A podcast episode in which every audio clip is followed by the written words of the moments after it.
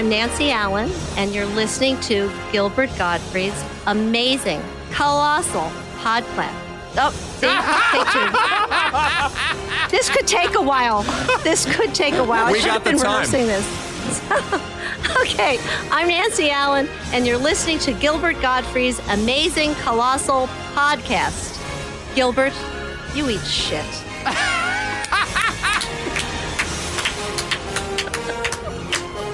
He's easily pleased. You are a very sick person. I hate to tell you.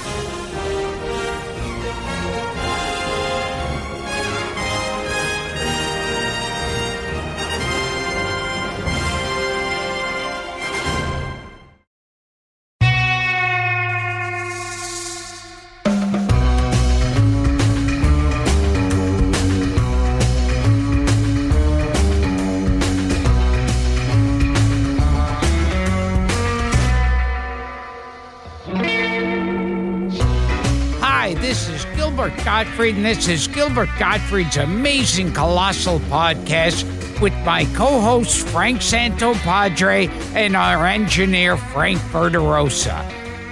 Our guest this week is a genuine bona fide showbiz legend, a producer, a New York Times best-selling author, an entrepreneur, and one of the most successful and influential talent managers in showbiz history, guiding the careers of artists such as Anne Murray, Blondie, Teddy Pendergrass, Luther Vandross, Ben Vereen, Squeeze, Frankie Valli, George Clinton, Kenny Loggins, the Pointer Sisters, Raquel Welch, Rick James, and even Groucho Marx. He even managed Pink Floyd for all of nine days. and he's still working with his original client and longtime friend, Alice Cooper. He's also a movie producer, helping bring to the screen award winning films like The Duelist, Kiss of the Spider Woman, Roadie, Stop Making Sense, Choose Me, The Whales of August, Wes Craven Shocker, and John Carpenter's They Live. But that's not all. He also created the concept of the celebrity chef, directing the careers of Wolfgang Puck, Emeril Lagasse, Nobu Masuhisa. Close. Close enough. and Daniel Boulud, among others. His best selling memoir is entitled They Call Me Supermensch.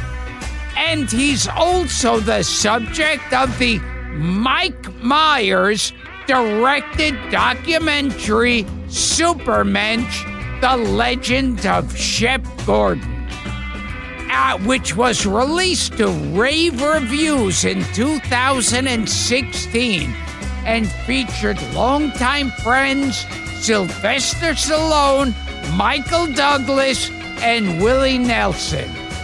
Please welcome to the podcast mentor, advisor, spiritual guru, master promoter, marketing genius, idol maker, and the man who came up with the brilliant idea of wrapping a rock and roll record in women's panties. the one and only Shep Gordon. Whew, now I know why I'm tired. Well, thanks You for said your me. documentary was like a eulogy. That's like a eulogy. Yeah, it's Shep. all a eulogy. My life has turned into a eulogy. Now, now, starting starting from the beginning, one of your first jobs was something I'm sure any uh, any Jewish parents would be so proud of their son doing.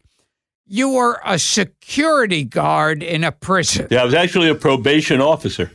I was Yeah. in, the, in the California. I was a probation officer for a day at uh, Los Padrinos Juvenile Hall. and um, I was going to the New School for Social Research. Knew I wanted to drop out, and they sent some um, some uh, recruiters from the California penal system. And I said, um, I, I was a Jewish kid from Manhattan who thought of myself as um, the savior on a white horse. And it was the Reagan era when, when people like me, hippies, um, I was a full on hippie, were getting persecuted. And I said, I'm going to go save these kids. So uh, the luckiest, that was, the, that was probably the best choice I ever made because it started my journey. I ended up at Los Padrinos Juvenile Hall.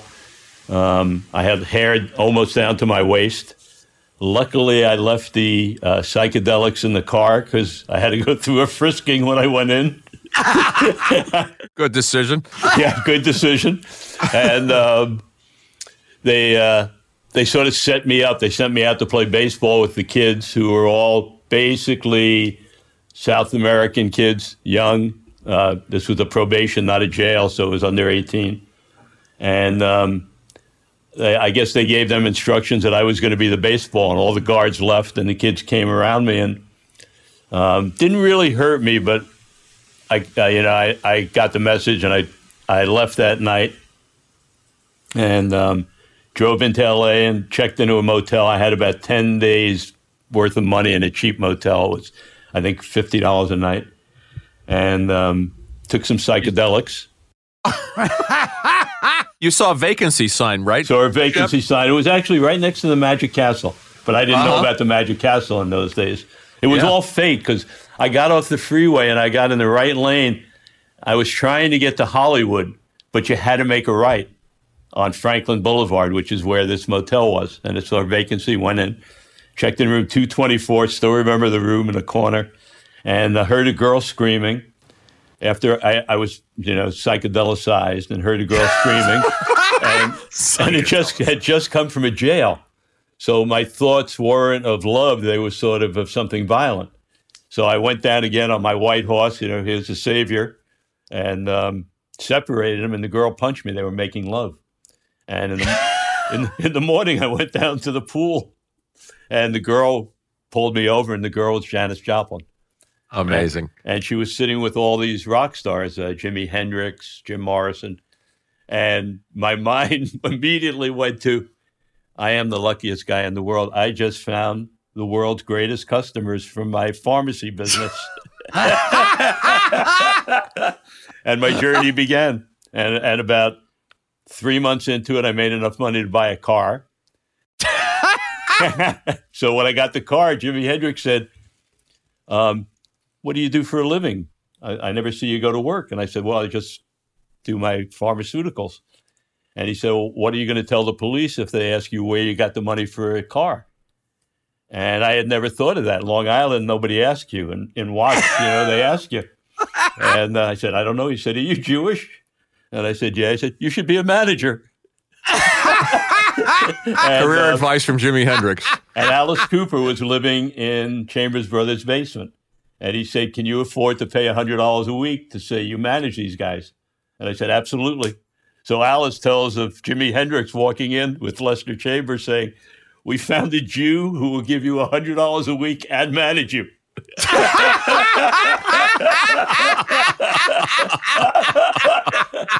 And the journey began. You, you had no knowledge of that ho- of that motel, no knowledge. Shep, that you were pulling into the rock and roll motel. It was just there. The, there was a vacancy sign. It was in a convenient spot at the time. Yeah, it was completely because I had to make that right turn. Got to make that right turn. Um, I can you know this place is as good as any, right? Oh yeah, it was. Uh, it was um, I, I figured I could spend fifty dollars a night, and this was I think like thirty eight or something. It's almost magical. No, it's a bit. But this- most this- of my just life this- has this- been knee jerk. You know, openness to be open enough to some knee jerk bump. Yeah, I mean it's a random decision to just oh I'll pull into this place and Uh-huh. it, it changes everything Everything. Oh, my in a God. moment. Yep. So then your first and only client at the time, I guess, or or maybe the other ones were clients. Yeah, no, they had a different way. Um, yeah, was uh, Alice. was Alice Cooper. who was who was for me the perfect client because everybody hated him. which meant I would never have to work because I didn't know what to do. I was doing it as a cover for my pharmaceuticals. so he was the, The perfect perf- cover. He was the perfect client in life. Um, and life was beautiful. We went on for about a year, maybe nine months, and he'd come get his hundred dollars, and um, I'd do my thing, and it was great. And then people started to get arrested all around me, um, and I just didn't want to be one of those people. So the only thing really in my life was Alice. The only thing in Alice's life was sort of me. So we looked at it, you know, the band got together. Alice at that time wasn't Alice. Alice was Vincent Furnier. Alice was five people. So we all got together, and I remember what we talked about. We said, um, it only took like 10, 12 people for Christianity. We don't need to be that big. We- and, and their thoughts were much more abstract than ours.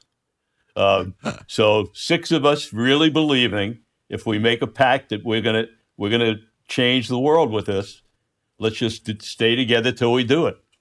And the only thing we really had was that people didn't like them. So so the, the thought was, how do we turn that into a positive? And when we started to think about it, we realized that that was the thing that every superstar had in common. Parents hated them. They hated Right. the Beatles. They hated the Stones. They hated Sinatra. Elvis.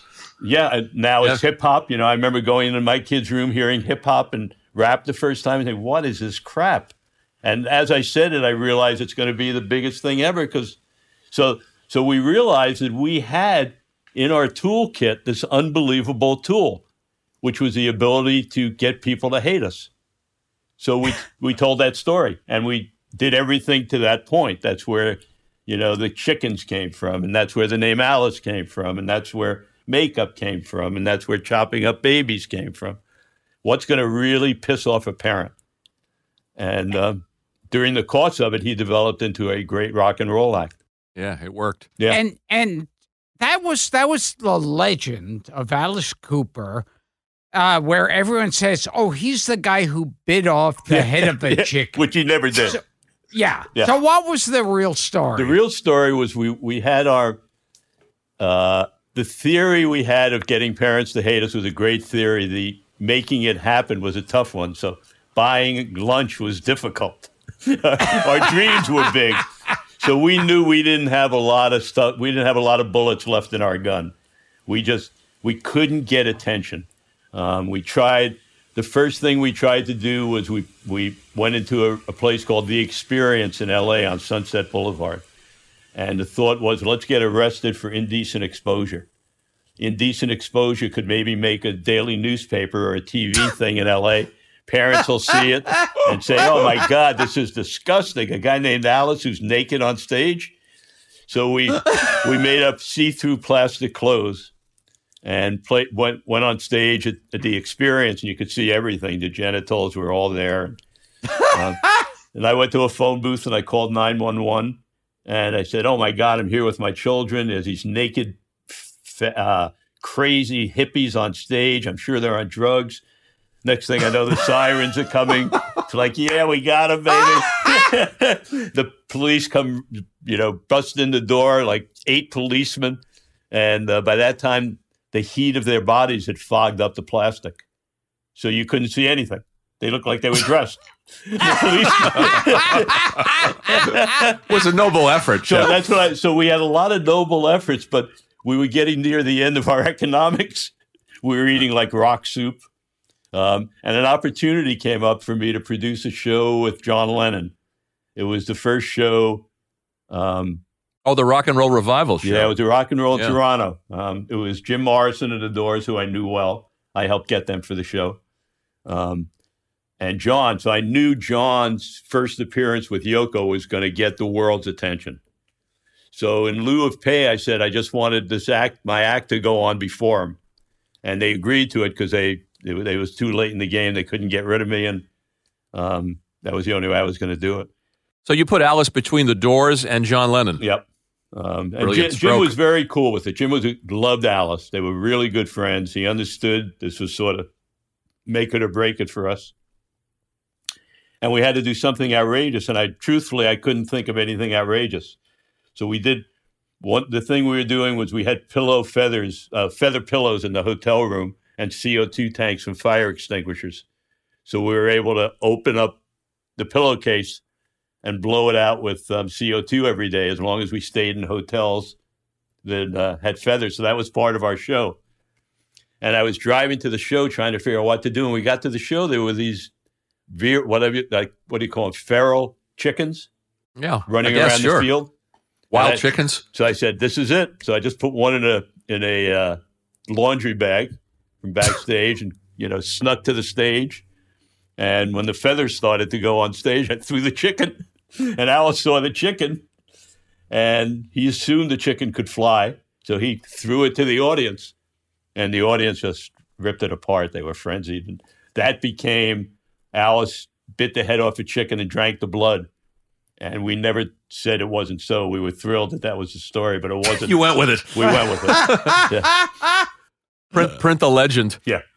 Truth, truth wasn't our biggest factor at the Well, didn't you? Didn't that lead to you to the ASPCA following you guys around for No, years? every every single show. That's sort of where the snake came from because we figured as long as they're there, we might as well really irritate them. So what other animal could we introduce into the show that would really freak them out? And the snake came up. So they had it was a double header. They wa- they were after us for the snake and for the chicken every night, but that would make the six o'clock news, and that's what we wanted. We wanted on the six o'clock news the most respectable people in the city saying, "Oh, this disgusting guy is in your town tonight. Don't let your kids out to go see him." That's what worked for us. And and you in England, you took a big picture of Alice Cooper oh, with, De- naked. with Derek Taylor. yeah, Yeah. with a snake wrapped around them, and had this guy just drive around Piccadilly Circus and then just stop. That's a great It was the same And- theory. It was um, I went to London. We had put Wembley up on sale. Um, I thought that because we were starting to sell tickets in America, we would in England. But I got into town about five days early, and ticket sales were very weak. And they took me into the office of this gentleman, Derek Taylor, who I had never met, who was just one of the most brilliant people I've ever met. He was the fifth Beatle, great character, always had a cigarette dangling from his mouth. And when I went in his office, George Harrison was there in these white robes. He had just come from India. It was sort of that period of time, the Beatles in India. And Harry Nilsson was in there and a whole bunch Wow. of people. And I had to wait like three, four hours to get his attention. Then he sort of said, uh, What can I help you? I know uh, my president sent you down. I said, I have this band, Alice Cooper. And he said, I haven't heard of him. And I, I, he said, Tell me about him. So I explained a bit about him. And he said, What could I help you with? And I said, well, I need a, I said, I need a way to rapidly piss off every parent in England. And I only have three days to do it. and he said, uh, you know, we started talking, and I said, I just come from America, from uh, New York, and Richard Avedon took this picture of Alice naked with a boa constrictor wrapped around his uh, penis. And uh, Derek said, um, well, let's see, let's talk about it. He said, every family, where can you get every family? You can get them at morning news on the BBC. They watch traffic. Um, you could get them maybe in the newspaper, but three days is tough for a newspaper story for me to get a reporter. So when he said traffic, I said, "Well, tra- if they watch traffic every morning?" He said, "Yeah." "What about if we took that picture and put it on a big thing and broke it down? Would they cover that?" He said, "Absolutely." And he's the one who came with Piccadilly. It ended up backing up traffic for about 25 miles. He broke down the truck three times. Went to jail. Same police every time came over to get the truck away. Was the And driver then worried he was going to get arrested? He knew he was going to get arrested, but we told him Yeah. we'd cover him. But You'll the take best, care of the him. best part of it was that what the what we didn't expect was the next day, one of the MPs in, in Parliament introduced a bill to ban Alice from coming into the country to do the show. So the the London papers had a picture of the billboard with Alice naked, and the story about being banned in England that this MP was trying to ban us. So the show sold out in two hours. It was like Of course. Bang. Fantastic. Fantastic. Since, since we mentioned Pink Floyd in the intro, and I don't, I don't want to forget it because it's because it's kind of fun that you that you only. And I want to ask you what Syd Barrett was like, if you have any memories. Of, Yeah, Sid of Barrett, him. I- I a had- legend. I had met Syd Barrett only once during that time. I, I really only met I only met three of the band members. Okay. Um, they had a, a road manager named Stephen O'Rourke, and they stayed in that motel, Same motel. same motel. And Jimmy and um, and Lester wanted me to um, develop a business. That you know you should be a you should manage other people. so they the name of my company is because they were artists and they wanted to make me a business card. And in those days, the Chambers Brothers used to put up a V. Uh, uh, time has come today. They would sing at Sure. the end of their show, and they put up the peace sign and fingers. It was a big thing in those days. V. So they drew that, and we looked in a dictionary for the first word with a V, and it was alive, A L I V E.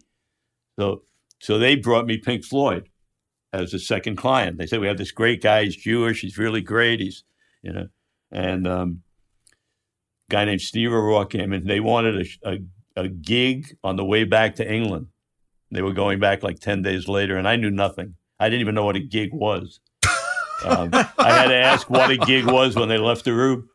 But but uh, Lester called a guy in um, in Chicago and booked him at this fan, the, the hot club in Chicago the following weekend.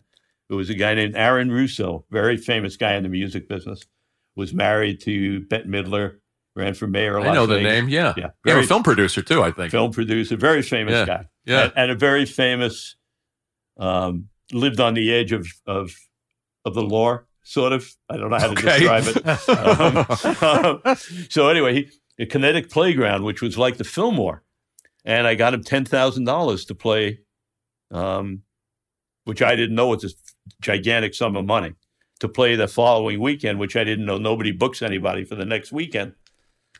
Well, they hired me immediately as their manager. Ten thousand dollars was got to Chicago. The club burned down that weekend. He needed- Unbelievable. he, I'm sure, needed an act to be on the marquee, who he could not pay because the club burned down. But there, I had no other act, so I wouldn't hurt his future. So that was the weekend the club burned down. They fired me immediately when they didn't get the end of your associ- your association with Pink Floyd. That was By the way, Shep, that's Gilbert's dream that the club burns down Yeah. before he has to go on. Every saw that in the time when I'm doc. backstage waiting to go on, I think I wish there was a fire or a flood, and they get hand me my check and send me home. Yeah. Should I Now- want to have a detonator button as soon as they give me the check? just start, just start torching the place, Gil, like Joe Pesci. Goodfellas. Now, uh, the first time you met Teddy Pendergrass, uh, would tell us your sales pitch to him. That's Yeah. great. you know, there's certain stories that you sort of never tell because they're not really believable because you don't want to hurt somebody.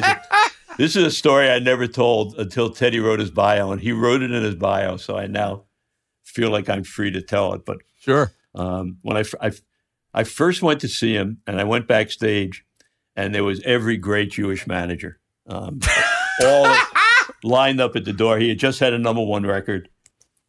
You know, I didn't like the show, um, and I didn't really. I was there doing a favor. The the chairman of CBS at the time was the executor of Groucho Marx's estate, Goddard Lieberson, and he asked me to go see Teddy. Um, so I went because I had to. So anyway, Goddard called and made me go down a second time. When I went down the second time, um, I was always a huge fan of Teddy's voice. Once I realized he was the voice of Harold Melvin, I just didn't like the show he was doing it. But when I went down the second time, I sort of made up my mind that I was going to be so crazy that um, there was no way I was going to have to get into this. Because in those days, urban music was a tough game. It was dangerous. It was very different than the rock and roll world. So um, I get down there, and um, he lived in an apartment house. And in front of the apartment house is a white Rolls Royce, says Teddy on the license plate. And you know, I was a young kid. I wasn't like, I wasn't rocking at this point. I was still, you know, checking the bills at the restaurants. How much, how much was the soup? Uh, um, and I go up, and I, it's a penthouse apartment. I ring the doorbell, and this gorgeous girl comes out in the negligee, just gorgeous, like drop dead gorgeous. And I was always very taken with gorgeous women. It was sort of one of my things. So it's like, oh wow. And then I go in and Teddy walks in the room and he he is um he's the sexiest, um, most handsome. I can't even describe when he walks in a room, he owns the room and it's like pure sex. Um and here I- you know, I'm like this, you know, not even successful yet, kid who's, you know, um, one of 25 other managers. So anyway, he, he, he said, thanks for coming down. I said, listen, man, there are not a lot of things I really know in life, but one of the things I do know is that you have no qualifications to determine which one of us is lying to you because you have met the best liars in the business, and I'm probably one of them. So the criteria of you making a judgment that this guy's going to do a better job for you or this guy's going to do a better job, it means nothing because you're not qualified to make that decision. I said, but here's what the other thing I know I can get higher than you. I got more beautiful women than you. I can drink more than you. And when you collapse at the end of like nights of partying, I will be there to take the cash out of your pocket. So when you wake up, you still got it. And he just looked at me like I was completely insane. I thought he'd just throw me out and say, and he said, You know, you're right. Let's get together. And uh, three weeks later, I got the Atlantic apartment. Atlantic Records had an apartment at the Warwick Hotel. And we got a two bedroom suite. And three days later, I was managing Teddy. And I managed him for his whole life after that. And he actually tells a story in his bio. What is the story in the book of you running through the streets with the suitcase full of money? That was that was related to Teddy. Yeah, he, he, we were doing two shows at the Apollo, and um, after the first show, and there were sold out shows way in advance, so there was no cash in the box office. And um, after the first show, he wouldn't. The road manager came to me and said he won't go on. He's left the building. I said, "He's what? He's left the building. It's a sold out audience." And he said he's left the building, and um, he wouldn't wouldn't get on the phone with me, wouldn't talk to me, and I, you know, I had this is Harlem. This is not funny. You know, this is a sold out crowd. You don't get up there and say, Teddy can't come on. Come back tomorrow for your money. Um, I, I, didn't, No. I didn't want that on my shoulders. So I called him.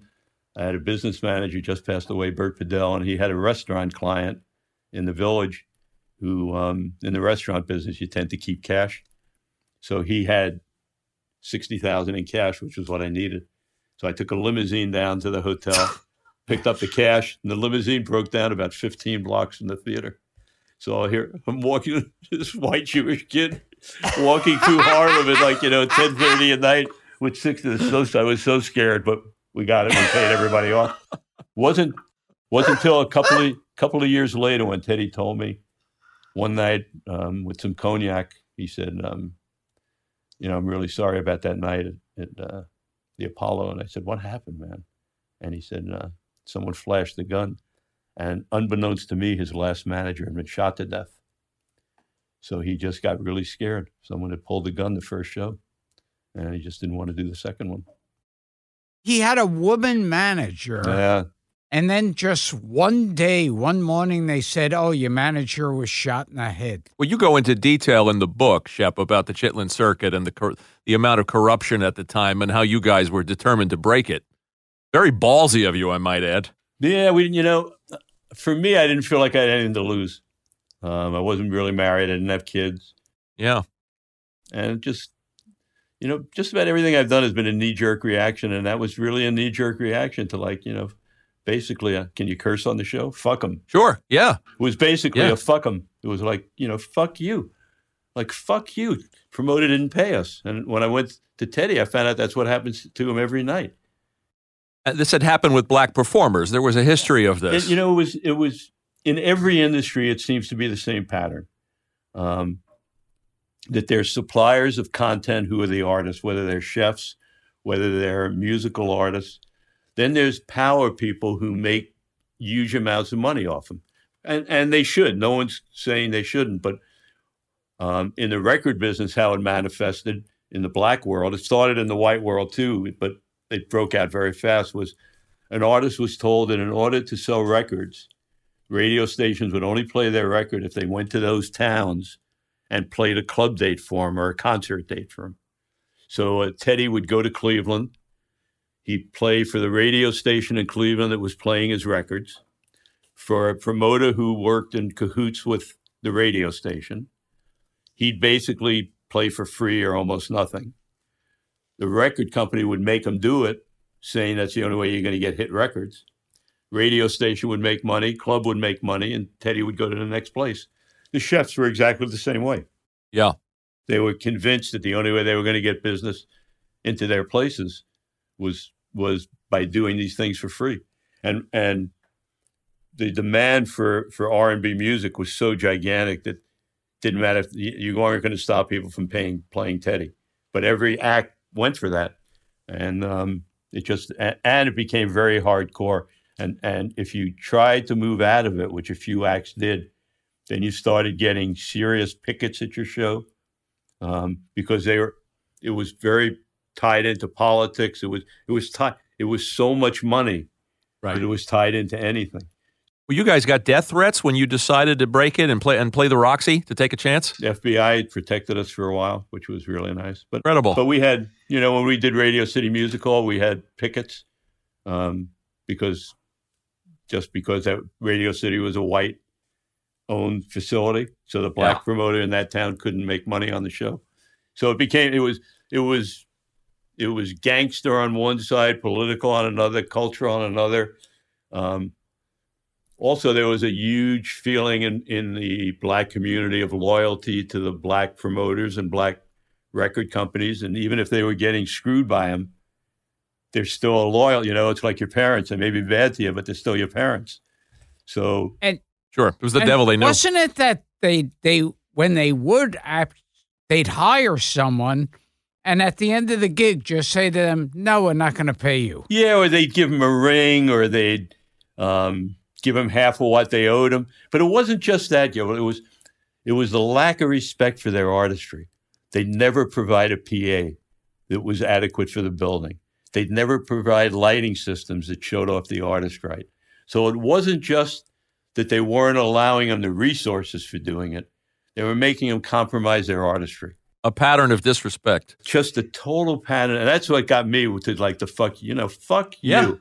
Uh, it was Yeah. Teddy's first date. He went on 30 minutes late because the PA system was being used at the Holiday Inn.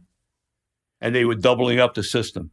And they, they sold 8,000 seats in a building Alice had been to four months before and sold 6,000 seats. We got paid a lot of money. He got paid nothing. And and you, well, uh, this is uh, on a lighter topic, but also with Teddy. Uh, you, he was doing a concert with thousands of people, mostly women, who were in love. They were all like Yeah. sexually turned on by Teddy Pendergrass. And and you gave out like thousands of chocolate lollipops. Like we said, master promoter. what I what I always tried to do for my artists was um, sort of I always tried to get ahead a little bit and and write our own headlines. So when when we saw when we came up with this idea for women only, I saw it. I sat in my jacuzzi and I said, okay, now I'm in the hall. Now he's singing "Close the Door." What do I want those women doing? Oh man, like licking a chocolate lollipop. Shep, Shep, this is not a visual medium, so we'll tell our listeners that Shep is licking the chocolate lollipop. Demonst- demonstrating what his, his vision was. He's sticking his tongue out and then putting his fist to his face, and so so it, it was like symbolically thousands of women sucking his Yeah, exactly. Yeah. what could be greater? Not subtle. what could be greater? What a great fantasy. Yeah. I want to try that at one of my shows. You should. a little halva.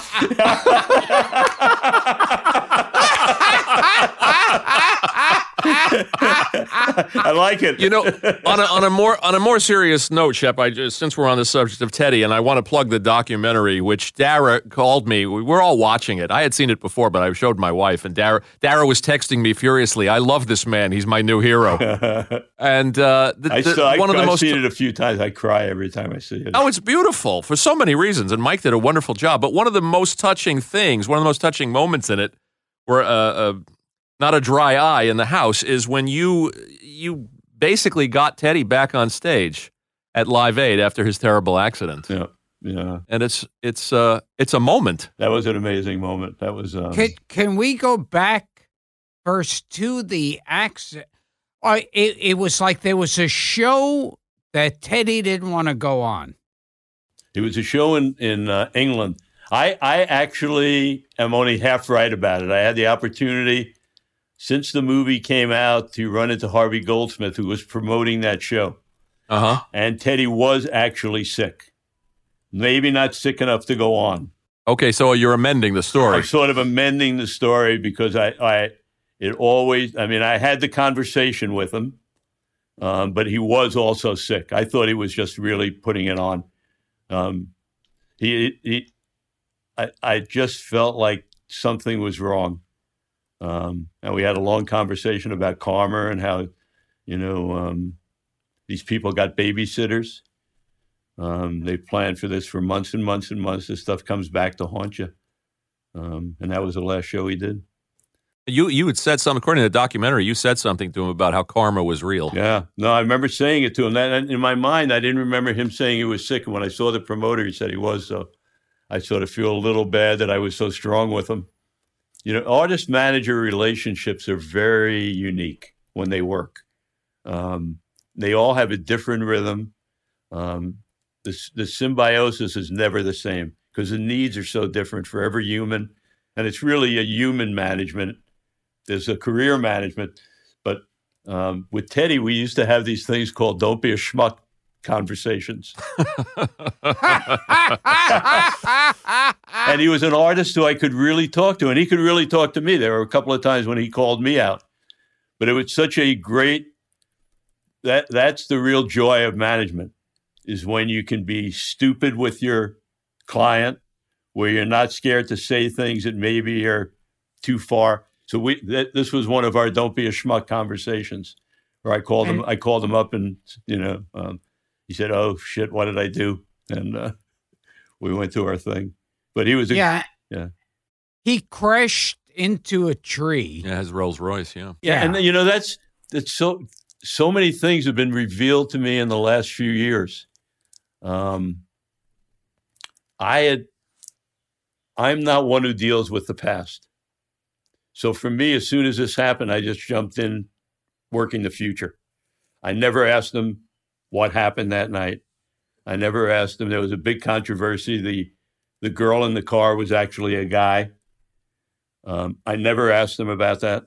Um, I but I did make some assumptions, and uh, some of my assumptions were very wrong. I've now found out sort of the real story, which is um, I always assumed that Teddy put his hand down and felt a male, you know, a penis, and then went into a tree. That was always my thought because I, I knew what happened up till then. He had been at a basketball game. He brought a date. I didn't realize he drove the date home till I saw the movie. But I knew J- Julius Erving had told me what happened that night that this girl was at the bar. Teddy had a date. He ended up taking the girl from the bar home. The girl was actually a guy. That came out in the newspapers the next day.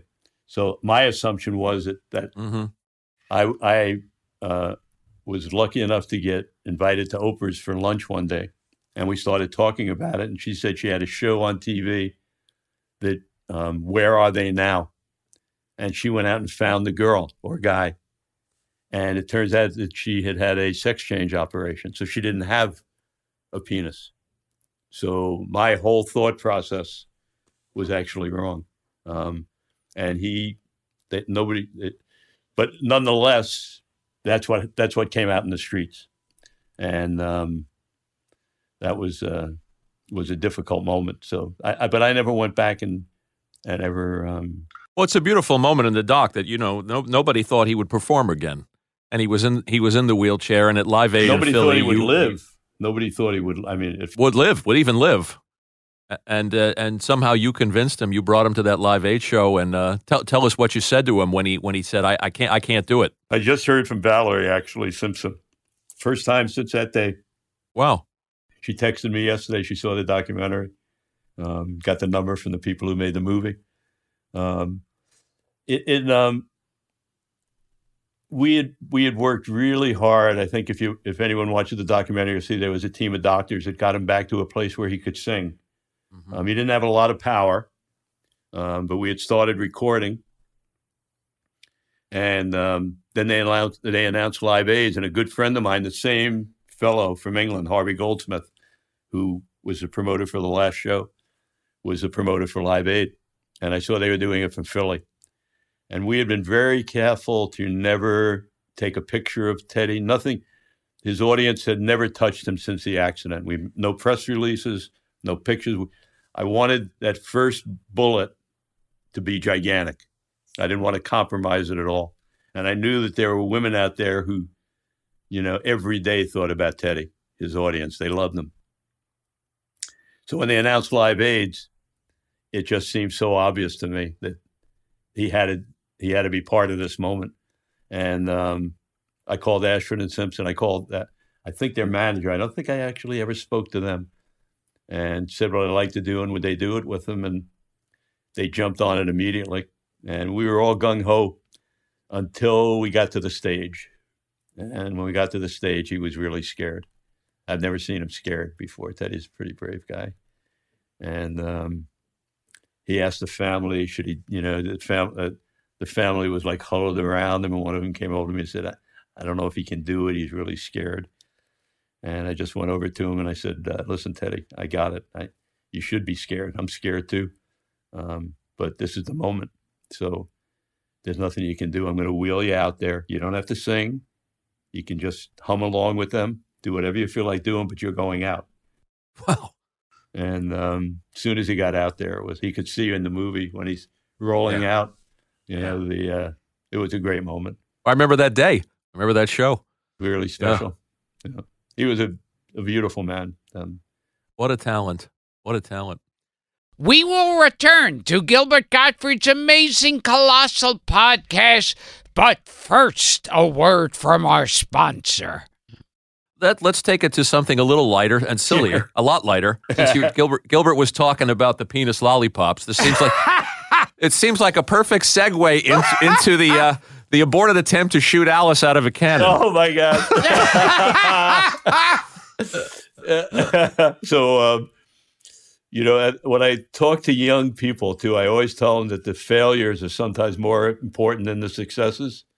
That's one of your philosophies, right? One of your business philosophies. And I think this was one that really uh, demonstrated how um, how you can sort of overcome anything if you work together and have some trust and belief, and are willing to you know really do it, go for it. So um, I had learned when I did the see-through clothes that, that you have that you have to rehearse rehearsal. You have to rehearse. If I had rehearsed that, I never would have gotten in that situation. sure. So we we I, uh, unfortunately I didn't learn all my lessons, but so we get our first um, uh, baseball stadium, football stadium show, Three Rivers Stadium's Pittsburgh. I think it's 1972 or 73. Humble Pie is opening, and somebody else for us, and um, I'm trying to think of what would Alice Cooper do in a baseball in a football stadium. What would be Alice Cooper? I, I got it. We're going to shoot him across the stadium out of a cannon. That's, that would be so cool. And I've seen it at Ringling Brothers, Barnum and Bailey Circus. It's obviously doable. I don't know if you can get how far you can project, but um, in those days, Warner Brothers Film Studios was building our props, and they had done a great job with a. We did a we hung them, so they built a gallows, which was great. Oh, and the guillotine. the guillotine, everything they built for us was great. Sure. Um, so I went in. There was a guy with little half glasses on, didn't even look up for me. I thanked him for the guillotine, told him how great it was, was working every night. And Thanks for the guillotine. Thanks for the guillotine. and I said, you know, uh, we're doing a we're doing a, a stadium, and um, I'd like to shoot Alice out of a cannon across the stadium. And uh, didn't even look up at me and said, "What period cannon?" Which gave me so much confidence. So we ended up with a World War II cannon, and he actually he had the blueprints. He took it out of a drawer. There it was. to me, it's foolproof. But I still remember you had to do break-in. You know, you got to rehearse. But I made the fatal mistake of going on radio, and in the ad, see Alice get shot across out of a cannon. So it's banging on the radio. So we get to the first break-in date in like Flint, Michigan, and um, the gag was um, Alice gets in, goes through a crawl space. There's a dummy inside. He gets into a golf cart. The golf cart drives him around to the other side. Meantime, we do shtick on stage to give him time to get there. Mm-hmm. So the band, the lights go out. The band all gets torches. The drummer has a snare drum. They do a slow procession up the steps to the end of the cannon. They have the torch. They light the fuse. Slow burn down. Explosion over the PA. Smoke everywhere. Spotlight hits Alice. The only problem is the dummy came out one foot.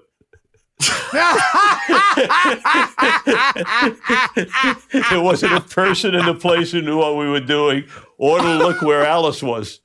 They were all looking at the dummy. It's one foot down, so there's nothing. So they get him in the golf cart. He said, "Boy, that was quiet ending." I said, "Yeah, could be the worst thing I've ever seen in my life." Uh, and I said, "It came out one foot." He said, "What are we going to do?"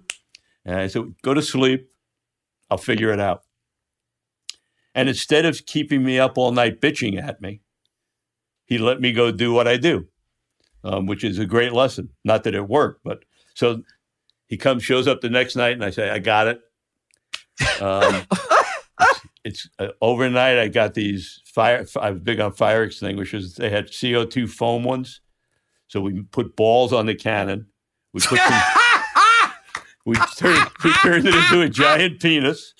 And when he got there, I said, "You get on it. You're going to masturbate it. You got to lick it and rub it." And, and this this foam is going to go out over probably the first 40 or 50 rows of cum. It's going to be fantastic. it's a cum it's gonna, cannon. It's going to be fantastic. so he gets on the kids. the last song, he gets on the cannon. He's working so hard. He's licking it. He's rubbing it. He's, doing, he's scratching the testicles. He's, the foam drips out. It's like, you know, one little drip comes out of the end of the cannon. There's nobody who knows what it's supposed to be. It's like, what is this guy fucking doing? So now, now we're one day away from see Alice get shot out of the cannon. There's 55,000 people waiting. so what are we going to do? I go to sleep. I got it covered no problem. He said, Well, you didn't really get it covered last night. I said, No, but I got it. I got it. so uh, the end of the, the end of the story is he shows up that night and um, he says, So what are we going to do? I said, Well, I don't want to tell you the whole middle. The end is you're probably going to spend the night in the hot local hospital here. And he, what? And I said, I just had I have I have this premonition that the cannon's going to blow up while you're in it. He said, "You got to be kidding me!" I said, "No, we got a film crew here from from Pittsburgh. They're going to see you get in it. They're going to see the cannon blow up. They're going to see the ambulance rush up. They're going to follow the ambulance to the hospital. We're going to have one of the roadies."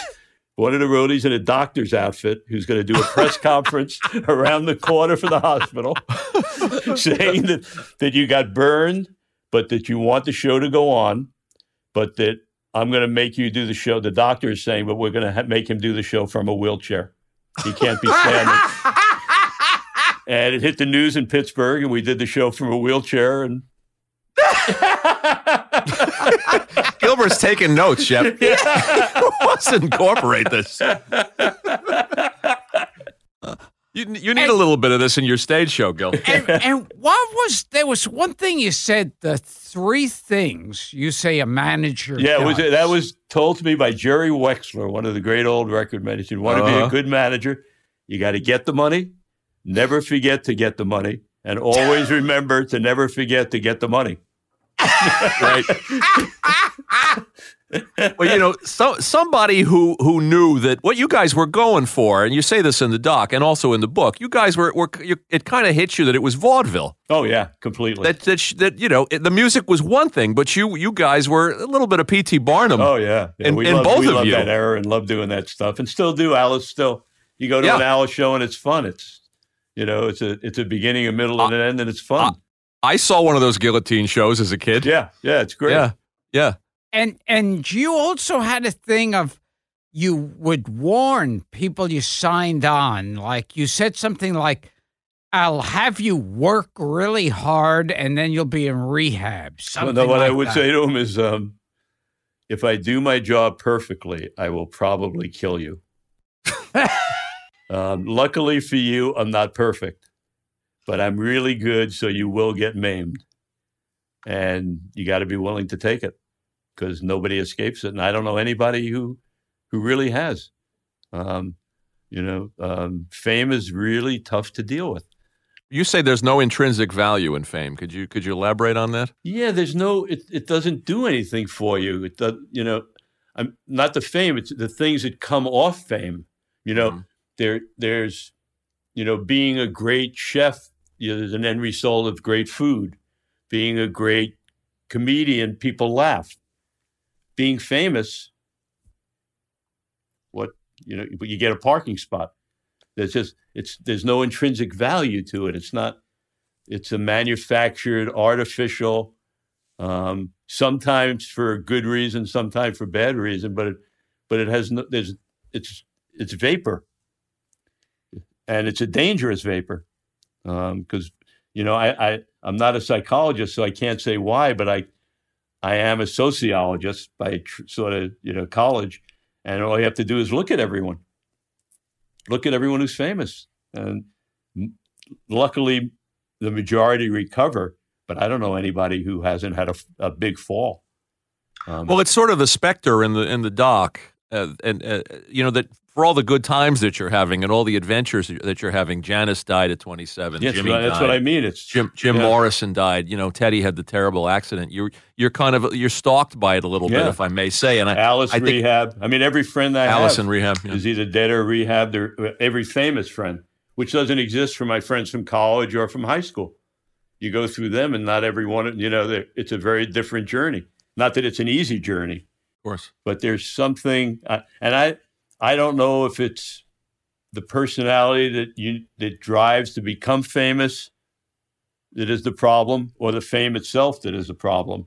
I, I don't know which which came first, the chicken or the egg, but you have to be a fool to take fame lightly when you see what it does to people. And you've been around the most famous people Yeah, in the universe. Yeah, yeah. And and fame also is addictive. Oh, so maybe it, it's all the bad stuff. It's that's what I mean. There's no intrinsic value to it. It it feeds on itself. It's completely addictive. It finds you doing things that you would never think in a million years to do to try and get more fame or to keep the fame. Um, it's it's and and it usually ends up in this yin and yang where you will do anything you you pay fifteen thousand dollars a month to get famous, and if someone says hello to you in a restaurant, you freak out. So you're Yeah. fighting to become the person that you don't want to be. It's it's such a it's the circle is so fa- bizarre. fascinating. I always said to my artists when they would get angry when someone came over for an autograph, I said, no, no, no. The time to get angry is when they don't come over for the autograph. Yeah, That's when That's you great. get angry. Um, that's great. Yeah. And and if we could go to another topic, one I, I was fascinated by, uh, you also handled of all these rock and soul performers. I know where you're going. Groucho Marx. Oh, the greatest. Yeah, how did Groucho come into your orbit and So Alice? Groucho came into my orbit. Alice called me up one day and he said, You won't believe where I was last night. I said, Where is it? I was watching TV with Groucho Marx in his bed. And I said, You, you got to be kidding me because Alice likes to tell stories. So I said, You got to take me. So maybe a week later, he called me up. He said, Groucho said you could come over. So I go up and they're both in bed in Groucho Marx. they're wearing gray Mickey Mouse ears, both of them. So bizarre. On it. And it was like wild. So I said I was so intimidated. I don't even know if I could talk. Well, you were a kid. We should point out too that your Oh, dad yeah. used to watch Marx Brothers movies oh with your god, dad. That, my dad. That was so. Uh, we used to. My father would cry. He was laughing so hard. Um, so it was a very important part of my life. Of course. Um, and I re- literally the whole time I managed it was very tough for me to ever speak. Um, was really, really difficult. I was in awe every second I was around them. I had a person. Anyway, so I go up that night and I get to meet him. And the next day, Alice tells me that um, he couldn't afford his three shifts of nurses. And that's why he was going up there every night to be the, the late shift, and he would sleep with them and get him water. If he, I said, "You're kidding me? It's Groucho Marx." And he he had a business manager who was before they knew what Alzheimer's was, had Alzheimer's, and they literally didn't they didn't have money. I mean, they had money to eat, but they didn't have money. So um, there was a woman in his life who was his secretary slash manager slash oh yeah, she's come up on this show before. yeah. Um, Erin. Many, many times. Yes. I I, I um, have nothing bad to say about her. I know a lot of people do, um, but I I I came in after she was there. She's the one who hired me, Erin Fleming. Erin Fleming. Thank you. And it was amazing because Groucho would be slumped over, no expression on his face, inanimate, and she would walk in the room, and he would get eight inches taller, a huge smile, start telling jokes. She'd leave the room, he'd go right back down. It was like a marionette. So she made him happy. And that's all I really cared about. And Wow. I, I never I I I believe the stories that maybe she gave him sedatives when she wanted to go out. But that was at that period when they couldn't afford the, the shifts of nurses. Um, so anyway, I, I came in, she hired me. I put a guy named Bill Owens who set up an office in their house. And the main thing we did was get the TV show back on the air, who were 95% of the contestants were SAG actors. You bet your life. Yeah. So we Yeah, I, that, I never knew that. I found that out in your book. so we had to go back and renegotiate with the estates to get a rate that would afford it to be syndicated. Um, and then I did a birthday party for him. It was Albert Brooks, I think, last time he did stand up. Um, he performed for Groucho at somewhere, I forgot where we went. But there was a group up at Groucho's house Bud Cort, Marvin Hamlish, Jeff Bridges, Jeff Bridges. and they were the house band. And when you ate dinner at Groucho's house, you had to perform after dinner something you didn't normally do. So Alice would read a book and have you know arpeggio. Marvin would give him this big arpeggio, or or he'd dance. I I would read contracts to music. Where to for? Groucho would always throw me out of the room, like get out of here. but he would every time I'd be with him, every single time, he'd have an opportunity to come up where he would say, This guy Shep, my manager? And someone would say to him, Yeah, that's Shep. He said, Funny, you don't look like a crook.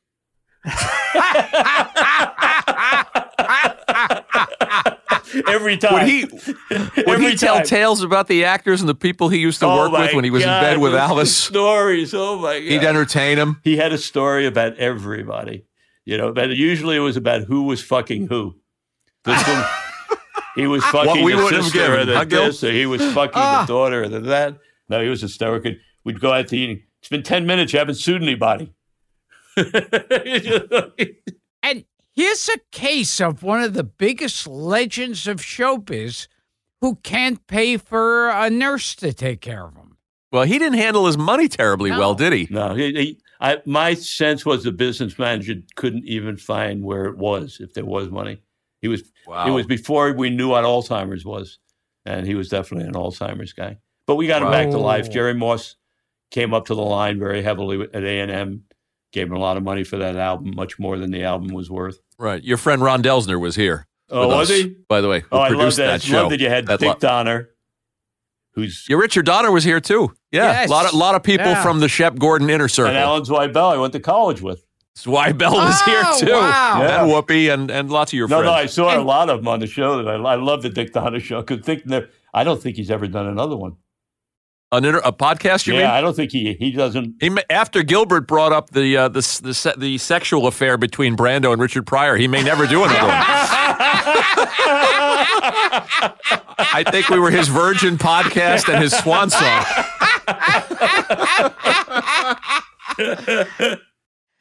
And you were talking about your father. And you said, you know, growing up, you didn't know he's your father. You didn't know anything about him. And you weren't concerned with anything. And then you said that you found out he gave up his entire life. Yeah, yeah. The um, I um, you know, you only know what you know, Sure. and um, childhood is a strange thing. I, and I had a, I had a very bizarre childhood. My mother was a very strong personality. Uh, she really ruled the house. Not uncommon in Jewish families at that time. Um, my dad just sort of went to work and was quiet and gave me a lot of love. And my brother had a dog that used to bite me, so I very rarely interacted with the family. I, I, I mean, really rarely interacted. I barely know my brother, um, and um, I, I, we probably haven't had dinner twenty times. I'm 73, so that that's and we grew up in the same house. wow.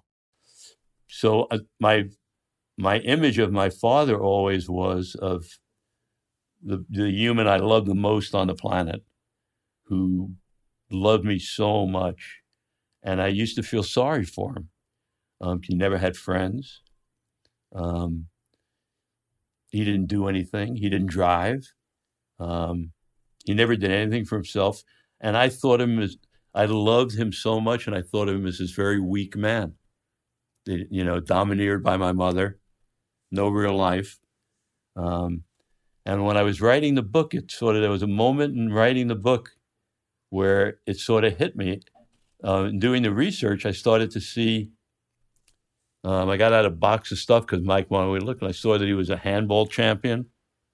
Then I found these cards that he had that available for stag parties. Ben Gordon, um, and I saw pictures of, a. He worked at a brewery, which I didn't know. What what was he doing at stag parties? Like stand up? No, he was a, no, it was um, you know, it was a card that he would give out, I guess, to women.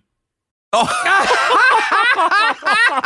I have the card. It's, it's framed in my I'm liking this guy more and more. yeah, yeah, no, no, and and I found that he had a life, Wow. um, and that and realized that he sort of gave up his life to raise me, and that was his full time thing.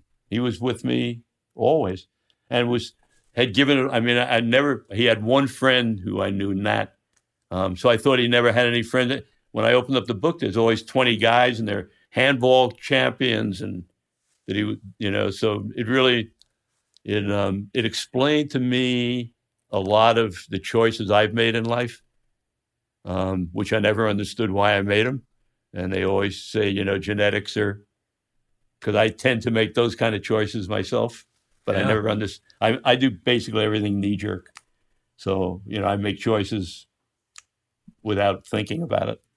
Well, you also put people first, which is one of the one of the philosophies of your of in the, in the book and of your business Yeah. style, your approach to business and to life. And it sounds like your dad did. Yeah. Yeah. He was completely of service, which I never realized. I thought he was living a life out of weakness, and he was really living it out of strength. I mean, to to to give to some to, to your family the way he gave, and give up everything that he enjoyed in life. That's service. You know, that's Yeah. amazing service. Um, Absolutely. that's living a life of service. We will return to Gilbert Gottfried's amazing colossal podcast after this. Shep, so many stories on these cards. Where you where do you want to go, Gil? Oh, uh, well, you. oh, that's a loaded question. Where do you There's so want to much. go? You're like Yeah. a six hour interview. you you got a phone call that I guess a lot of men would envy. Uh, Raquel Welch called you up years ago. she called me. It was about four days before the Academy Awards, and um, she said, "Are you the guy that made that freak Alice Cooper famous?" And I said, "Well, maybe, sort of, kind of." And she said, uh, "You're taking me to the Academy Awards. I'll pick you up at eight o'clock or six o'clock, whatever the time was." And she was wearing this little chiffon pink dress, which, as in those days, you would pull up to a red carpet, and Johnny Oh, uh, the the mayor of Hollywood, Yeah. Johnny Grant. Johnny Grant would come into the car Yeah. Yeah, he's gone now. Yeah, but he'd come into the car with the microphone, you know, and Sure. hi, it's Raquel's here. It's a whole different thing than the way they do it now. There was one guy in those was days. one guy. So as Yeah. he leans in, Raquel says to me, "My dress just broke. You had to hold the back." So now again, I'm a young kid. I'm with Raquel Welch. I'm, you know, I'm holding the back of her dress. I'm trying not to get a hard on.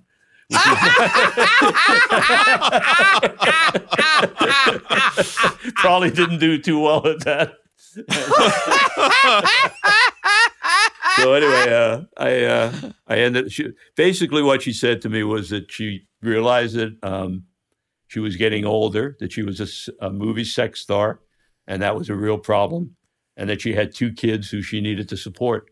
She was a single mother supporting two children, and um, wondered if I could um, do sort of an Ann-Margret thing for a, a music dance show, um, and Vegas, that kind of, you know, and, and Yeah. find a career for her where her brand of a sexual star would have some some value, um, and that's what we did. So we put together a, a song and dance thing, and I remember the first show was um, the, the first two shows were uh, at the Concord, where they had the, the wooden mallets. I'm sure you've been there, where they bang on the table. oh, they don't applaud. They do You hear the. that? Yeah. Which completely freaked her out. Yeah. and,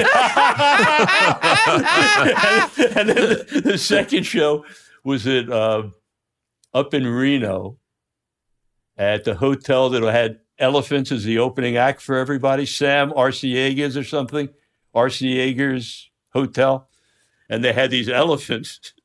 were the opening act. I forgot they were the opening act. And I'm standing with Raquel. It's the second show of her career. And the elephant shit on the stage during the act, right while she's ready to go on. Oh my God. It wasn't like it wasn't exactly the glamorous thing she was thinking of. I think when she called me. I guess you guys can laugh about it now. yeah, yeah, yeah. It You wasn't- gave- we you gave me another segue. moment. Shep, you gave me another segue talking about the elephant. Tell the camel story from Oh. the book with Wolfman Jack. I was just I just told, was telling somebody that yesterday. We we uh, we booked the the Hollywood Bowl. We had Wolfman Jack, who was a great DJ. He he was out of Tijuana. He did a show and he went right across the country. And he was a great personality. He was a cartoon kind of character. So we had him introduce the show, and it was the Hollywood Bowl for this at this point in Alice's career was a big moment.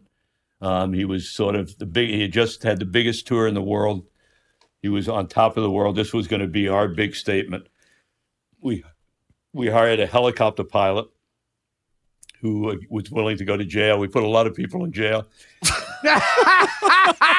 dropped eighteen thousand pair of paper panties on the crowd, which cost a bunch. you bunch. dropped paper panties on the crowd from a helicopter. 18,000 Okay. paper panties. Just wanted to Really? repeat that. It was a great story. Elton John tells the story of being in the front row that night, and spent the, he came out with about fourteen pairs of underwear that night because it, it draped all over him. Anyway, uh, and the Hollywood Bowl is um, the most expensive union hall on the West Coast.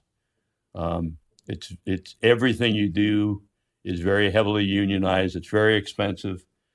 Um, you don't make a lot of money when you play the bowl. So we were now paying for the helicopter. I got I got Wolfman and I got him uh, to to come out to introduce the opening act. He came out on carried by 14 women, all dressed as Arabian, um, you know, belly dancers, and they carried him out in a moat. And then the second time he came out, he came out on a little motorcycle with um, 40.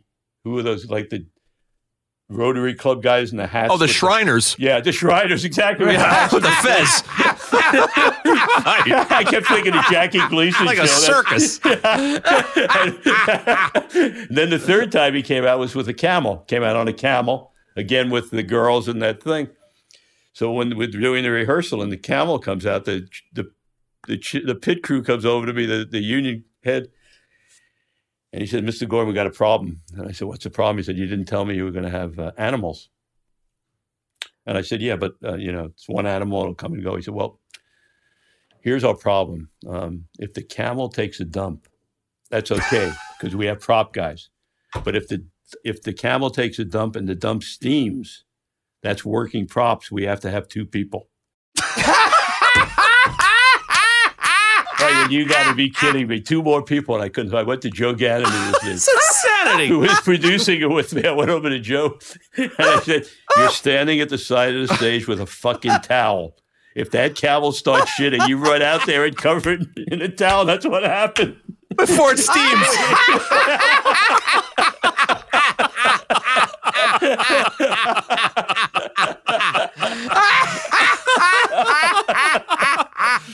Those are some stringent union rules. I didn't If want it to ask him, steams, like, it's two guys, I right? didn't want to ask him how much steam. Is there a line, like a steam line? That is so good. we got to ask. It's in the intro, Shep. We got to ask about the "Schools Out" album, Yep. And specifically, which is uh, again the days when they when they really put production into albums. There was a great company called Pacific Eye & Ear. Um, two guys, Tony and Ernie. And I came across them with the Cheech and Chong Big Bamboo album. I don't know if you remember that album, but Sure. yes. Oh, sure. I Yes. thought that was the coolest album. So I found them and we started working with them.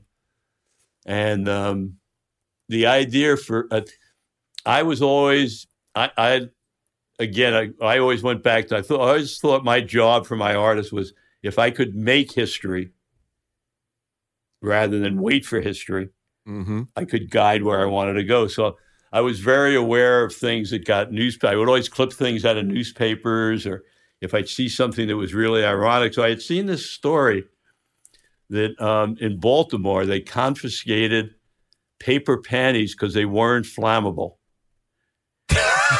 And, when I read it, I just thought this is so ironic. This is something I can use somewhere with Alice. I had no idea where. To, I clipped it out of the paper, and when we started working on Schools Out, we were talking about what would really piss off parents. What could we package this album in that would really piss off parents? If a kid brought this home and the parent looked at the album, they, oh, fuck, you know, want to drop it almost and wash their hands.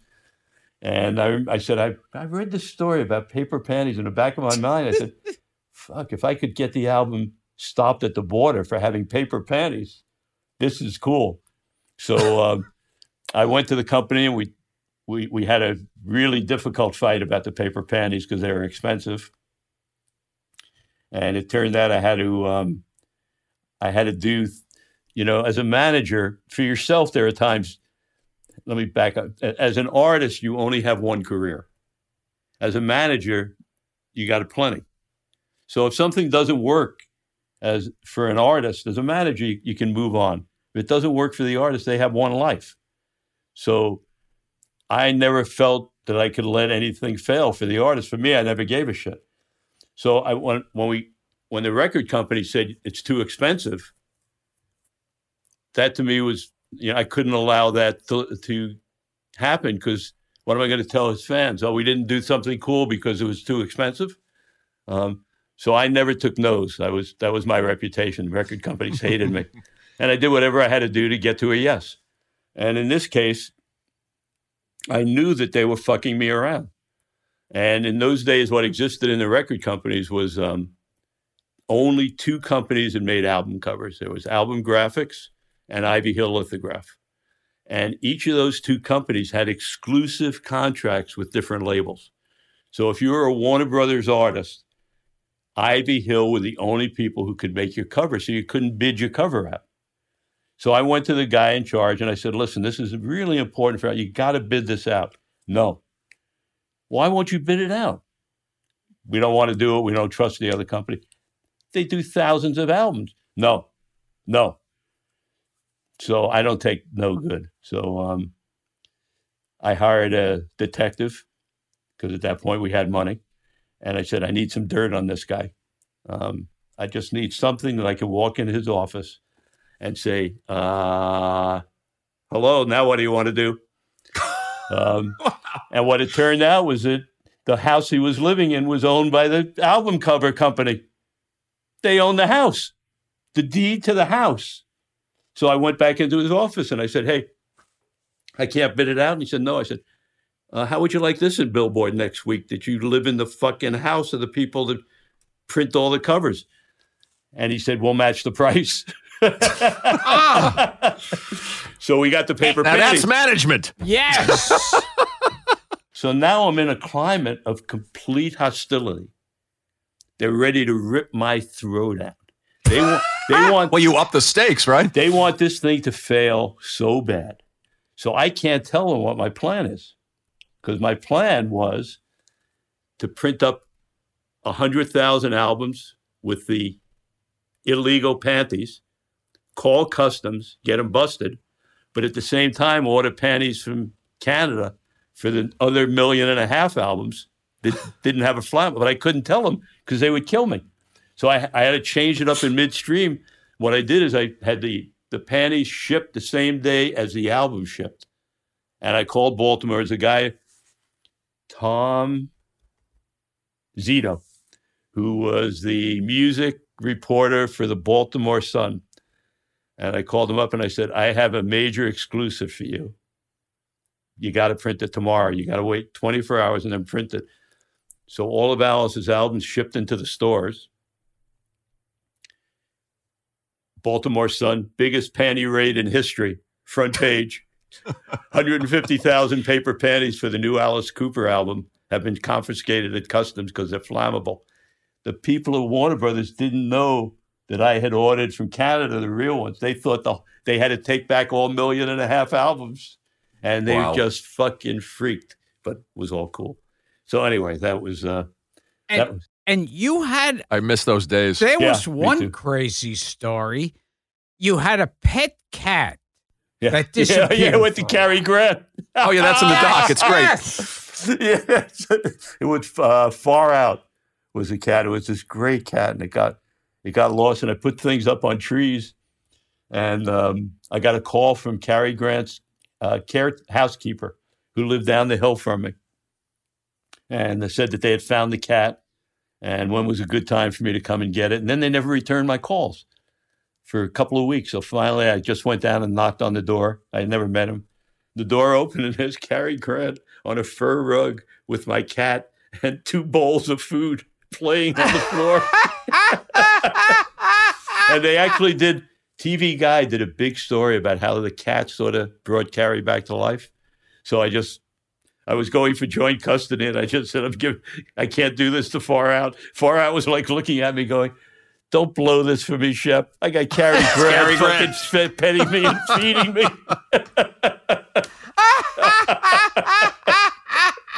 Shep, I've asked this of a couple of guests before, but you know, you, the liner notes on the back of the book, you refer to yourself as a Nebuchadnezzar Jewish kid.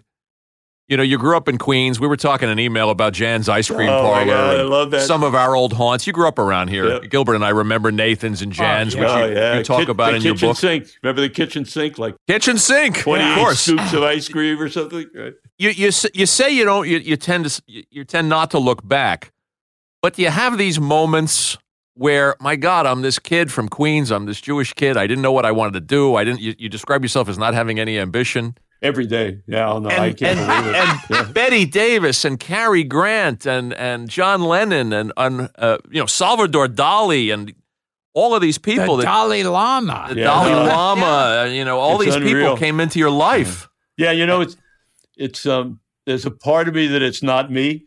So I watch it and I just can't believe it. You're removed from it. Yeah, and I level. pinch myself. It's like, holy shit, how did this happen? Um, and it just keeps happening, and it's just better and better.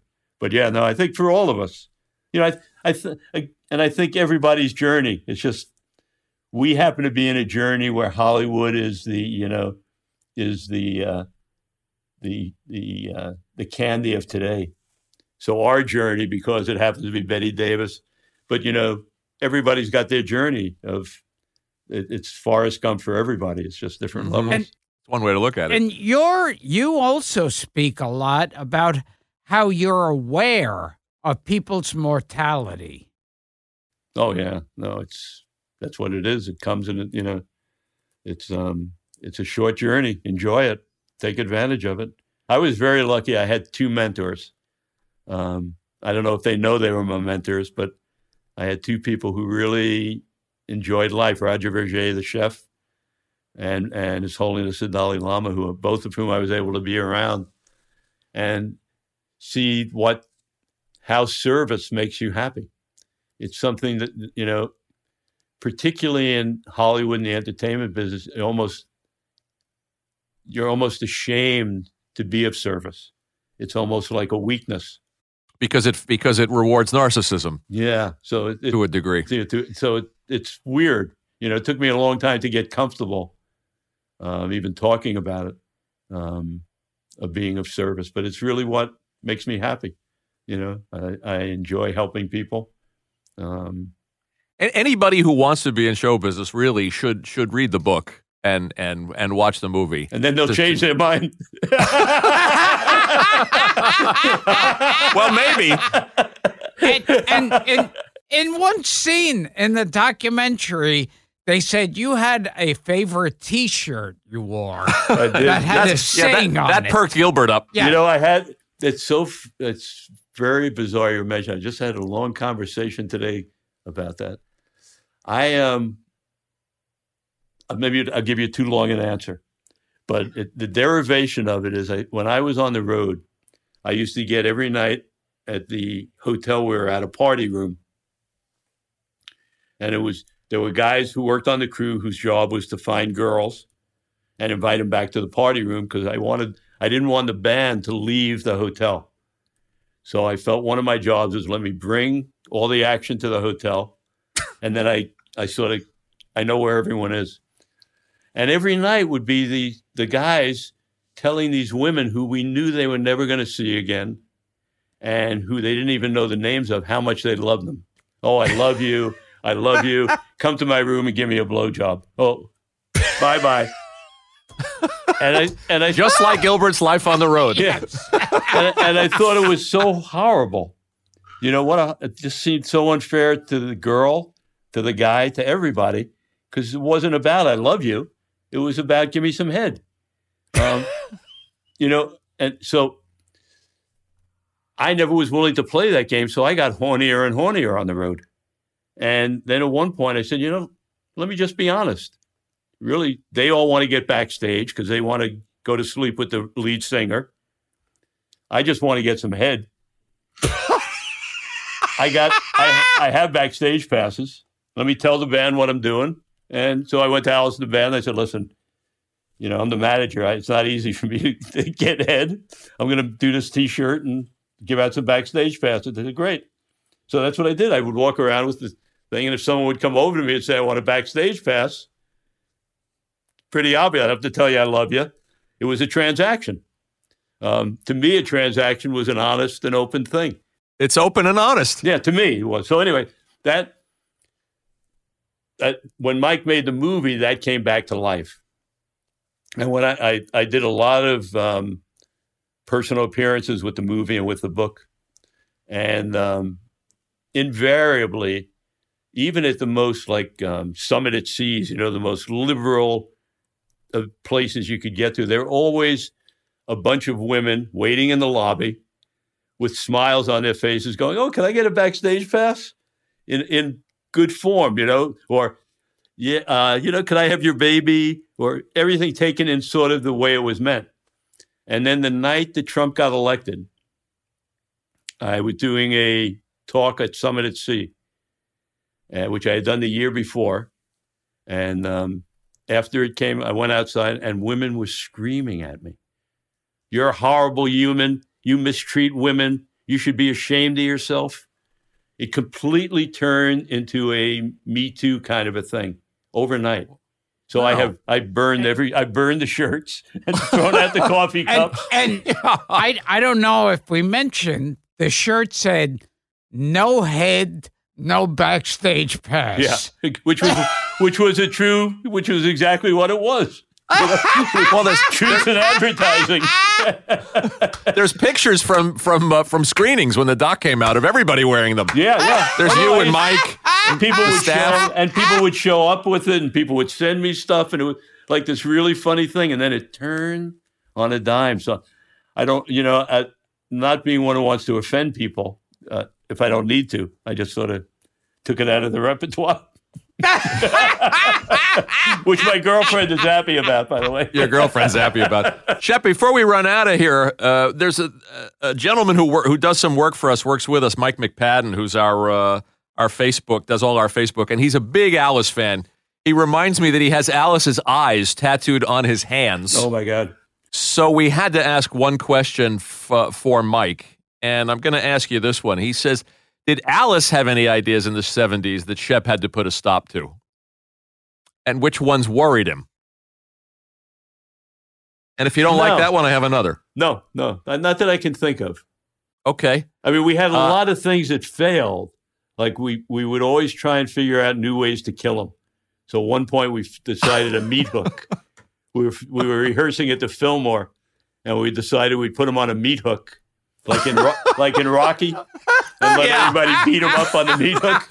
and it was just horrible. Didn't work Well, at all. he's a fan of all that stuff. I mean, I've seen interviews with the two of you together, and, and he's a fan of horror movies, specifically bad horror movies. Bad horror movies. He's in a handful himself. Yeah, yeah. He loves bad Yeah. horror. That's how he prepares for a show every night. That's Yeah. what he does. He watches Yeah, yeah. bad kung fu movies. Yeah. what? what is the uh, what is the story too? I found this fascinating. The famous scene from Almost Famous, the plane scene. Oh yeah. So the the, the You, you real, said this was taken. Cameron Yeah. Crowe took this the from. real the real scene was um, Cameron Crowe was maybe 17, 18. He was a report, hotshot reporter, and Rolling yeah, Stone. Yeah, for Rolling Stone. Yeah. Yeah. Before Rolling Stone, it was an Orange County newspaper. That's where I met Oh him. right, right, that's right. Um, when he was very young. I probably met him at 14 or 15. Um, and um, he came, he got an assignment, and Candy Bergen was the photographer. So he was the writer, Candy was the photographer. And we had this really funky airplane. Um, the only, in those days, there was no cable, there was nothing, there wasn't a lot of stuff. And um, to get a last minute sale, you wanted the six o'clock news. That was the only way you could really talk to the public. And especially with what we were doing, we wanted to, you know, we knew we had parents at the six o'clock news who would say to their kids, you better not go tonight. And that would spawn last minute sales. So we wanted something we could do that would get the six o'clock news. And Alice doesn't do rehearsals.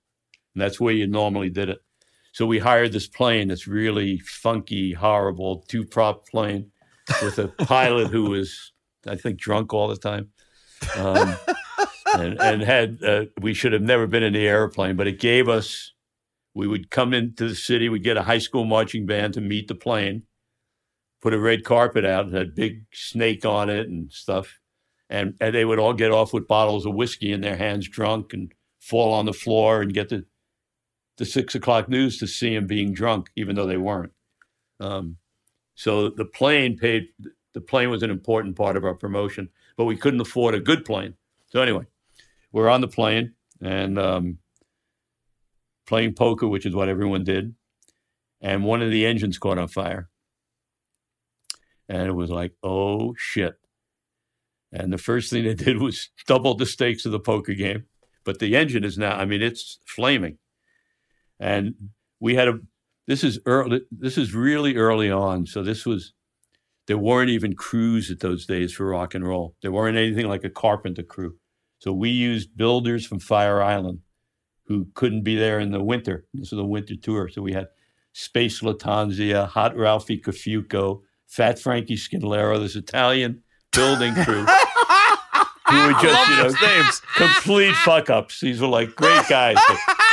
so um, our accountant was named Jay Benson, but he wore big glasses, and his nickname on the tour was Elton Jew.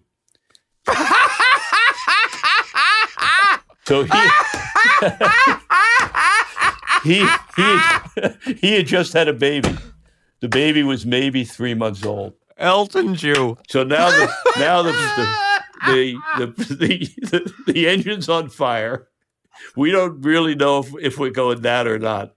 But we had had a similar incident like a week before where they couldn't get the wheels down, and the pilot had to put oil. He was pouring oil in the cockpit into this thing. Right. so anyway, so Spa- Spatial Latanzia stands up in the back, and he says, "I don't know if we're going down or not going down, but in case we are, Elton, I got a confession to make. It's my baby." Which wasn't true. Not true at all. And with that, the plane lands. and that's the scene. The camera, except his was gay. Uh, He bo- he borrowed it and put it in the yeah, movie. yeah, yeah, yeah. That's great. yeah. And, and Fantastic. you also had a story one time you were at home and you were having trouble with your computer.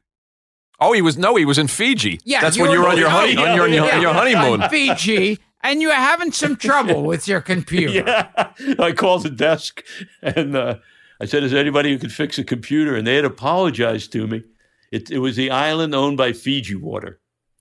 They have this beautiful resort on it, but it's only got maybe ten or twelve buildings on the resort, and it's usually one person at a time. And I had helped them with um, marketing Fiji Water in the beginning when they first came on the market. I was working with the chefs, and I had helped. So they offered me the resort for my honeymoon. And when I got there, they apologized that there was another couple, but that I would never see him. And so anyway, I called the front desk. They said, "Oh, yeah, we'll send someone knock on the door." And it's uh, Steve Jobs from Apple. he came in and fixed the computer. And and talk about um, like building a company. He gave me his card. I, I, I have his. If we had video, I would show it to you because I carry it all the time. And it's a very simple, just Apple, S Jobs, phone number, email. And I've had that uh, laminated. And when I have trouble with my computer, I go into an Apple store, and every employee takes photographs with the card. His his. I mean, I wish I ran a company the way he did. The the admiration of his employees for this guy is just unbelievable. So anyway, it's gotten me a few new computers.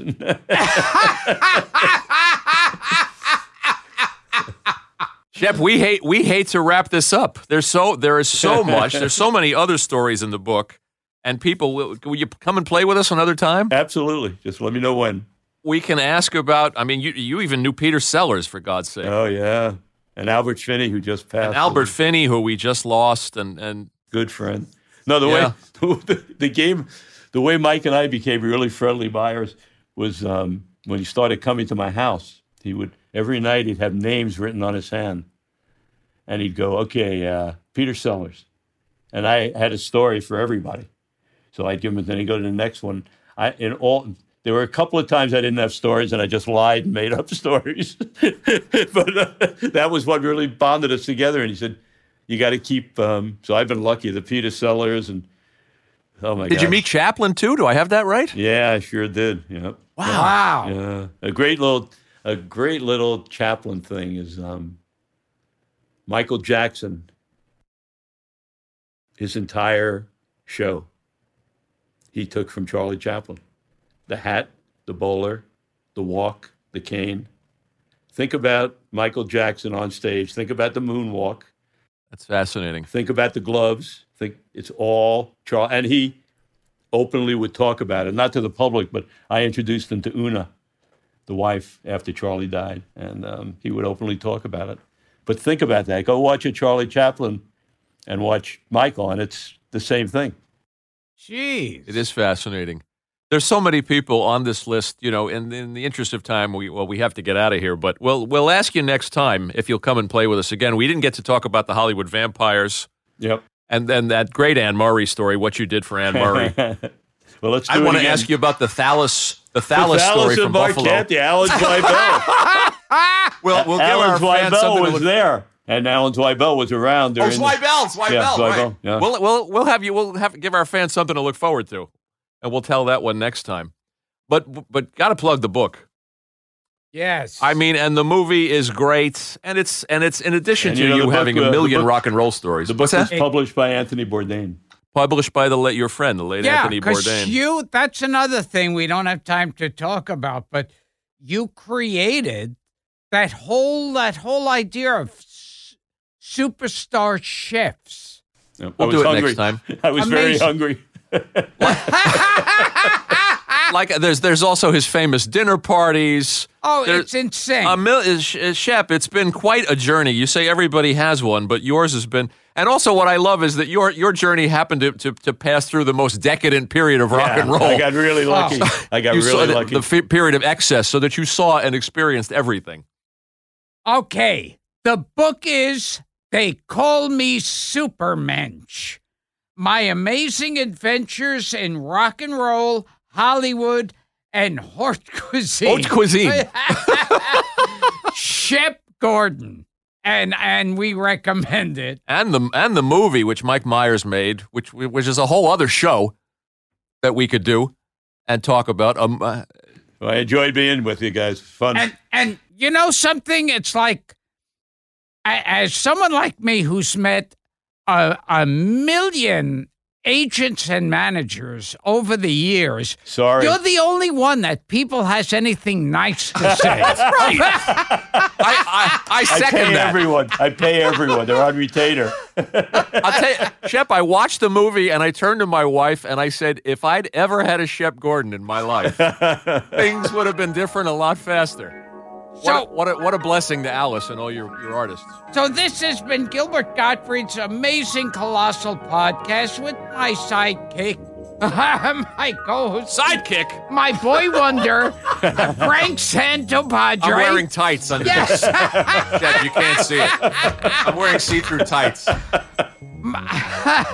and and we've been talking to the ex-Jewish pusher who became a Oh, maybe not ex. Who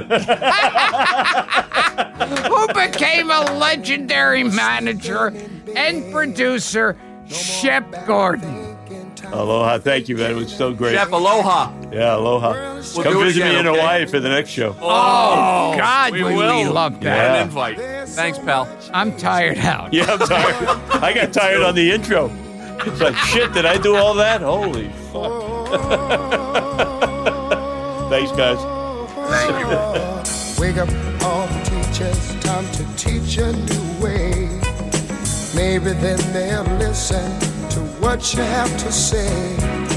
They're the ones who's coming up, and the world is in their hands. When you teach the children, teach them the very best you can. No better if we just let it be. Na na na na na na na. The world won't get no better. We gotta change it now, just you and me.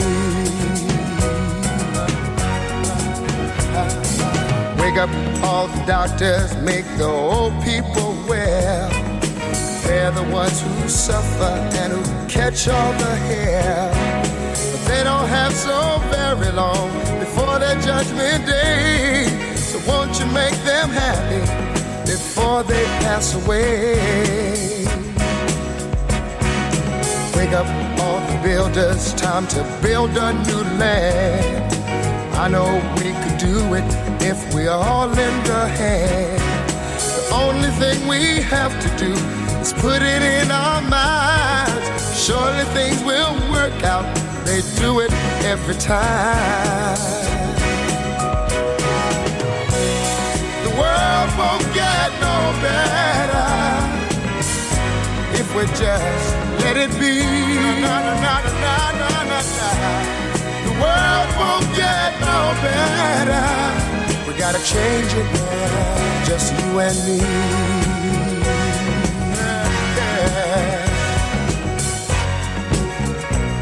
change, yeah, change, yeah, just you and me. Change, yeah, change, can't do it alone, can't do it alone. Need some help, y'all, y'all. Can't do it alone, can't do it alone, yeah, yeah. Wake up, everybody. Wake up, everybody. Need a little help, y'all. Yes, I do. Need a little help. Say it, boy. Need some help, y'all. Uh-huh. Change the world. What it used to be. Yeah. Uh-huh. Can't do it alone. Can't do it alone. Need some help, yeah. Need some help, yeah.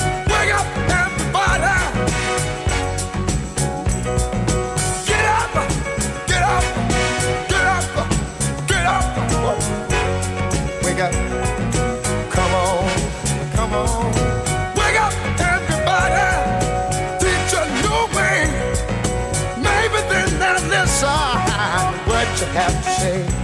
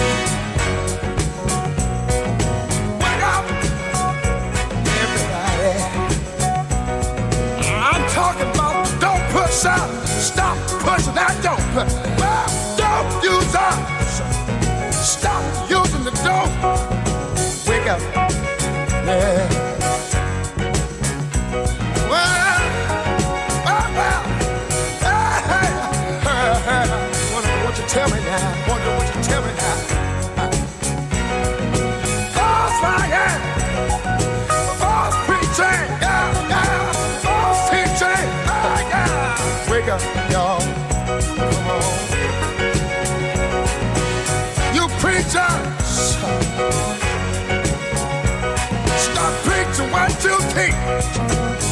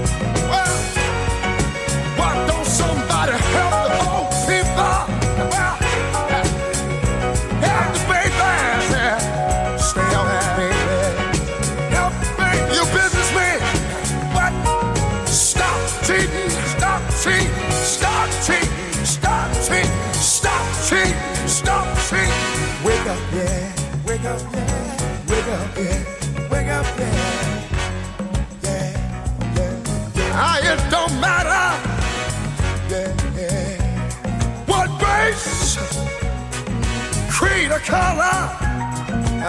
Everybody, we need each other. Wake up, everybody.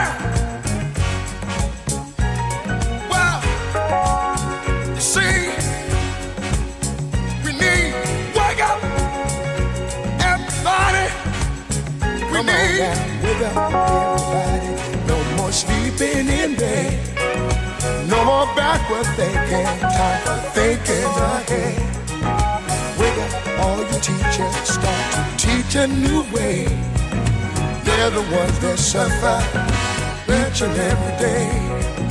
Teach the children, teach the baby, teach the babies, teach the children, teach the children, teach the babies, teach the children, teach the babies. They're the one who's coming out.